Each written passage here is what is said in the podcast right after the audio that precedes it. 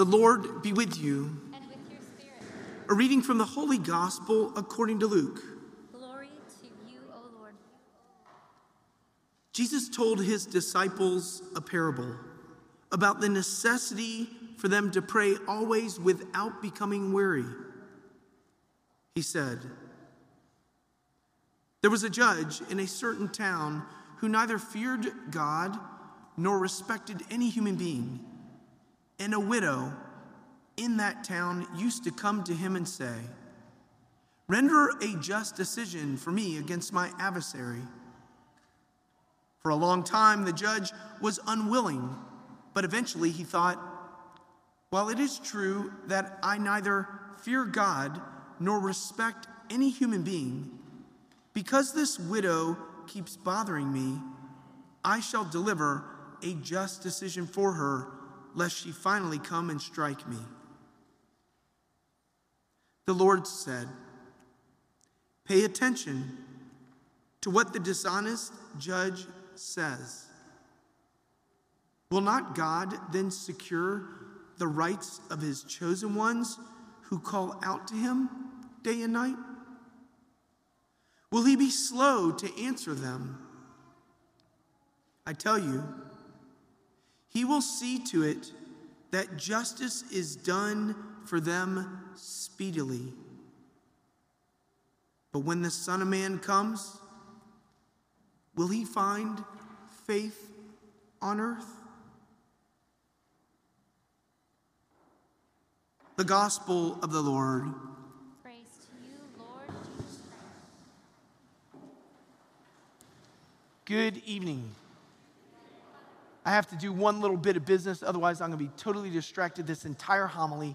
So I need a thumbs up from the, uh, the servers or the altar or the ushers in the back. And David, if you can help me, just need to make sure we got water and wine and an extra ciborium to come up with the gifts.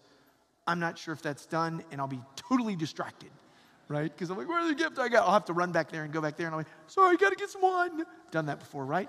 But, anyways, we're blessed to have so many people helping us here, but that's an oversight on my part. But sometimes you, you know, it's kind of like a coach when he comes out on the playing field. You're out there and you're kind of like, okay, got this, got that, someone I've heard, got it. All right, everything's in play. All right, we're ready, right? So we are ready. We are ready for our third week in this four week series. We've had a message series, which, being in the Catholic Church, it's maybe not something we're all too familiar with, a message series where everything kind of hopefully links to the next week, links to something, and stays with our theme. And our theme is connected to the vine. Jesus says, I am the vine, and you are the branches. I had the grace of being with parishioners of ours not too long ago. Matter of fact, I was with the gentleman today, taking him Holy Communion at home. He watches faithfully with his wife to TV, and he found out that keep him in your prayers. I'm not going to say the name or the location, but his uh, illness came back, and he may be on the path towards going to see Jesus. But his faith is just vibrant, and went and spent like an about an hour with him today visiting, and he could just rattle off what was Father Mike said in the homily and everything, and he just was just there soaking it up, everything from beginning to end. And this gentleman knows a lot about vineyards and about wines. And so he was coaching me up again today. We were talking because I was like, man, what you told me last time, tell me a little more. And what he told me is he said that you've got the vine and the branches. So if you have a vineyard and your goal is wine, right? Good wine, choice wines, right? you have to with the vines, the vines work off of stress. In other words, you don't overwater the vines. You don't overwater the vines. The vines work with stress.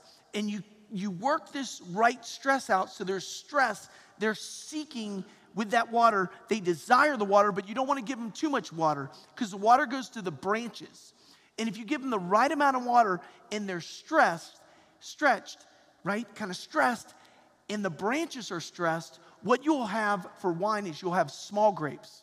And what he was telling me is the small, smaller the grape, the closer the skin is to the water and the flesh within it, which makes it juicier, better for wine, versus from the table grapes when we go into the store and we see the, you know, the big, huge grapes and all that. Those grapes are getting too much water and it comes up and they're bigger and they're not going to be as sweet because the sweetness comes from the closeness of the skin to the water. So the smaller the grape, the sweeter the grape. And I was like, wow, that's amazing. And he went on and he told me, he says, yeah, but the other thing is, if, if you don't give it enough water in a way, what happens is, is it will know to, where to go to get the water, and it will take the water from the branches, and the grapes will become raisins. I was like, dang. And he goes, take that for whatever it's worth, Father, with your vine and branches thing, right? But but he was, he was, he's, here's somebody reflecting on it, but it's the vine and the branch. Jesus I'm the vine, you're the branches. In other life comes from me and from me through you as the branches. Stay connected to me and you'll bear fruit, right? And sometimes we get, it's got to be big fruit, it's got to be this. You know, when you go in the grocery store, I don't know, you go in there and you see the orange, that's all orange, and you got the pss, pss, pss, all the water, right? It's dry. Have you ever, when you give me a dry peach, oh man, do not give me a dry peach, right? But so sometimes the outside can, but the sweetness is within, right? So the fruit that we're called to bear. So the first week we talked about the importance of desiring that spiritual growth, right? We had a parable, like we have a parable today. A parable is like a mirror. It's where Jesus speaks to us and it's a story, but it's a story with a goal, looking to get something, draw something out of us. And that story was the mulberry bush if you have faith the size of a mustard seed, you will tell this mulberry bush, be uprooted and thrown in the sea? No, planted into the sea. Planted into the sea. What's going to grow in the sea? So, the sea we talked about as being like life. The sea of our life. It can be calm at times, it can be agitated at times, right? But how are we going to grow fruit? It's going to be rooted. And the number of people who've come out of masses with tears in their eyes and just emotionally moved. A young lady today that said, I just moved here. Another person, I just moved here. The idea of being uprooted and planted is huge when they come from another location that they've grown up in and they find themselves, themselves somewhere new. That could be a school. I'm now in ninth grade, or I'm in seventh grade, or I've changed my school, or I've changed my location. We get uprooted and we get planted, sometimes willingly Sometimes we actually don't want to be uprooted. Sometimes we know we have to be uprooted and it's hard to let go. But where we're planted, God wants us planted and He works through us and He wants us to bear fruit. So, spiritual growth. So, where we are planted to have that desire in our heart to grow, to bear that sweet fruit that comes forth from the vine. That was the first week, spiritual growth. Second week, which was last week, Father Mike spoke about the 10 lepers. You remember the story? There were 10 that were healed. Have pity on us. He also told us about how the lepers were cast out. They had bells on their necks, and not only were they cast out, they were so cast out that they had to get permission of the priest that their skin was okay, even to go back and be with their family. And Father Mike talked about how they left and Jesus, they made an act of faith because that was all they had was to put faith in this miracle worker that if we turn and go to the priest, somehow when we get to the priest, we'll be healed. But along the way, they were healed. And the other nine, it's not like they were really doing anything wrong, but I probably would have been in that nine. I would have been thinking about my mom, my dad, my brothers and sisters that I haven't seen, seen for years, and I would have gone there and I would have told the priest, check out my skin, and gone home to give my parents a hug. But the foreigner realized that halfway through that journey that he was healed recalled that only God can do this. And he goes back and falls at the feet of Jesus and said, Only God can cleanse a leper. And I've been healed. And he worshiped Jesus. And Jesus, what did he say? Your body's okay now. He didn't say that, but with his heart, he said that. He looked at him and said, Your faith has saved you. It's our faith that brings us here. It's our worship of God that brings us here. To fall at the feet of Him and say, Yes, I had a good day. Maybe I played baseball today and I didn't get as many hits as I got yesterday, but I'm here, right? I'm here. And I fall at the feet of Jesus and I say, Thank you for the gift to be able to be out there on this beautiful day, to have my family, and I worship you, right? And so to worship, to enter into worship, to respond, to be part of that. And so Spiritual growth matters, worship matters. And this last part is partnering with the mission of Jesus. We have to go beyond it and ask why. When, when, we, when we partner with Jesus, it's a heart to heart partnership. It's not just a hand with a heart in it. When we come to Mass, when He speaks to us through His living word, He speaks to our heart. It said it cuts like a double edged sword. It reaches our heart like nobody else can because it's the living word of God. And so His word plants itself in our heart. And if we open our heart, then we carry that into our next week. And it becomes a lamp for our feet and a guide for our path. And then he holds out his hand with the help of the Holy Spirit, and He gives us His heart in the Eucharist. We come and we put our hands out like this, and the priest, the deacon, or the Eucharist minister places what looks like bread, tastes like bread, everything there, but it's Jesus' heart. He gives His heart to us. It's a partnership. And yet, in the same way, we give our hearts back to Him. That hand representing God and us giving our hearts back to Him when we come and worship. I need you, Lord. We give our whole livelihood. Like the widow's wife, might. We know the story, right? She came and dropped that little bit in there. Jesus wasn't moved by all the other stuff and all the big things. He was like, he saw that she gave from her heart. And this week, when we talk of partnership, I, you know, Father Mike and I promise you this, okay? It's to be one time a year in October, and it's to be one time this week leading into next week where we commit as a parish in a partnership with Jesus in his mission. Because where we commit into a mission, he works through us. So there's one time of the year where we're going to talk about finances. And it's in the sense of our, what we received and our first fruits given back. And what I can't do is I do not know what anybody's capability is to give. I don't. I only know the need. I only know the need. And the need, as we look at the landscape of our world for mission, for faith in our world, is great. And so let's turn to the gospel aid where Jesus turns and he says, When the Son of Man comes, will he find faith on this earth? Will he find faith on this earth? He was telling a parable about the persistent widow. Our God is not a God where we go and nag him and nag him and nag him and nag him till we get what we want. God is not a Coke machine. It Doesn't work that way. Why are you telling us, Jesus, to pray always? And he's looking at you and me and he's saying, I want you to pray always because it's good for you. It's good for you, Richard Sutter. It's good for you, each person in the It's good for you. Pray always. Keep me on your heart.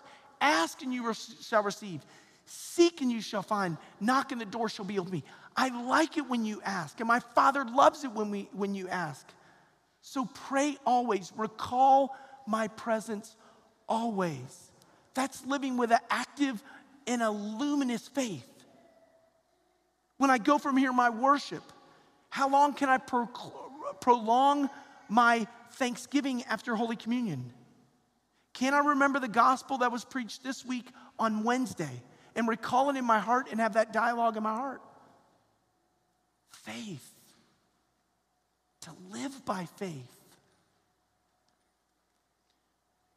Now, it may be, and and it's good. It may be, but it's good. There may be some out there like, Father, we're here. And you're right, we don't have to be here. Nobody's keeping a check. You gotta be, you gotta be, where are you?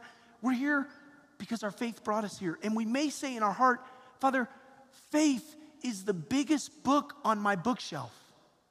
It's the biggest one. In my life, it's always been the biggest one. Now, I hope the second biggest one is your family. What? You're putting faith before family? Yeah, because faith, Jesus says, you must love me more than your children, than your than everything. Because he knows if he fills our heart, if we're connected to the vine, family's gonna be strengthened. So faith is the biggest book on my bookshelf. And that's good. But Jesus looks at you and me and says, I don't want it to be the biggest book on your bookshelf. I want it to be the bookshelf. I want faith in me, Jesus says to us. I want it to hold up all that you do, all the amazing things you do, everything, so that our faith is part of everything. And I want you not only to want it part of everything, I want you to want that so much for everybody out there, even those with the hardest of the hearts, even those who are far from God. How important is it in my heart that my neighbor, their salvation, we're not to save them. Only Jesus is to save them. But do they know Jesus? And do they experience Jesus' love in our life, on our sports teams, in our schools, in our places of work? That's why our mission is great. That's why our partnership with our Lord is great. That why, that's why in the first reading in Exodus, Moses could have said, I parted the Red Sea. I don't need you, Joshua. I don't need you, Aaron. I can do it all on myself. I got the staff. Y'all don't. Get out of the way. But instead, they partnered. They brought a rock. They sat him down. They held up his hands. They did it. They worked together. And what Joshua could do, Moses couldn't do. What Moses did, Aaron couldn't do. Right? And that was all what I can do, y'all can't do. But what you can do, I can't do. But imagine what we can do together and we can do in a partnership with Jesus and a partnership with others. And not just for us, to have a vision 100 years down the road. When was the last time I prayed about that? Not fixing it today, but 100 years down the road for my children, my grandchildren, my great grandchildren. The faith we have to pass on. It's been given to us a gift, and we're called to pass it on. So, the greatest thing we can do in our partnership is to be able to help promulgate the faith, help get it out there. That's where the finances come in. If faith matters, if, if faith is a priority, then we're gonna give to what matters. Not to say that other things that we give to don't matter at all, but we're gonna be able to, all of us, each one of us, search in our heart, be able to prioritize and say, how can I help in some way, shape, or form proclaim the good news of Jesus Christ? If I'm a little further on in my life, I may not be able to teach or help with a confirmation class, but my gift helps those confirmation students have a retreat and the parents not have to pay for it. I may be a young adult and say, well, you know, how's my faith in what the little I may put in or however much I can put in? The sacrifice of a Starbucks coffee or the sacrifice of a meal out or something like that. What is that going to really do? Well, with many people, it'll do a lot. Maybe it'll help our seniors have a hot lunch at their senior time. We're growing. We're growing in like 12 families a week. This parish is growing. People are coming because you're giving witness. There may be someone here tonight that has never been here before, and they hear us respond, they hear us sing, something is different. And hopefully, what's different is the Holy Spirit working through you and through me and bringing about that fruit. It's a partnership. It's a partnership. And I'll just close with this on my parents. My dad looked at me in the eye and said, Son, he's, they're 83 now. He was a very successful lawyer, very successful. He said, There were moments in my life when your mom and I couldn't give a dime. We just couldn't. There were other moments when it was prosperous. And we didn't look at 10%, we gave 20. It's not the measure, whatever, it's from the heart. How do we partner? How important, how much does it matter to partner in this mission of ours? Because what belongs to Christ be- belongs to us, and what belongs to us belongs to Christ. That's how we kind of keep all things, as the first Christians did, in common. It's that common mission. That common mission to be connected to the vine and to bear fruit, fruit that remains. Let's remain with the help of God's grace connected to the vine.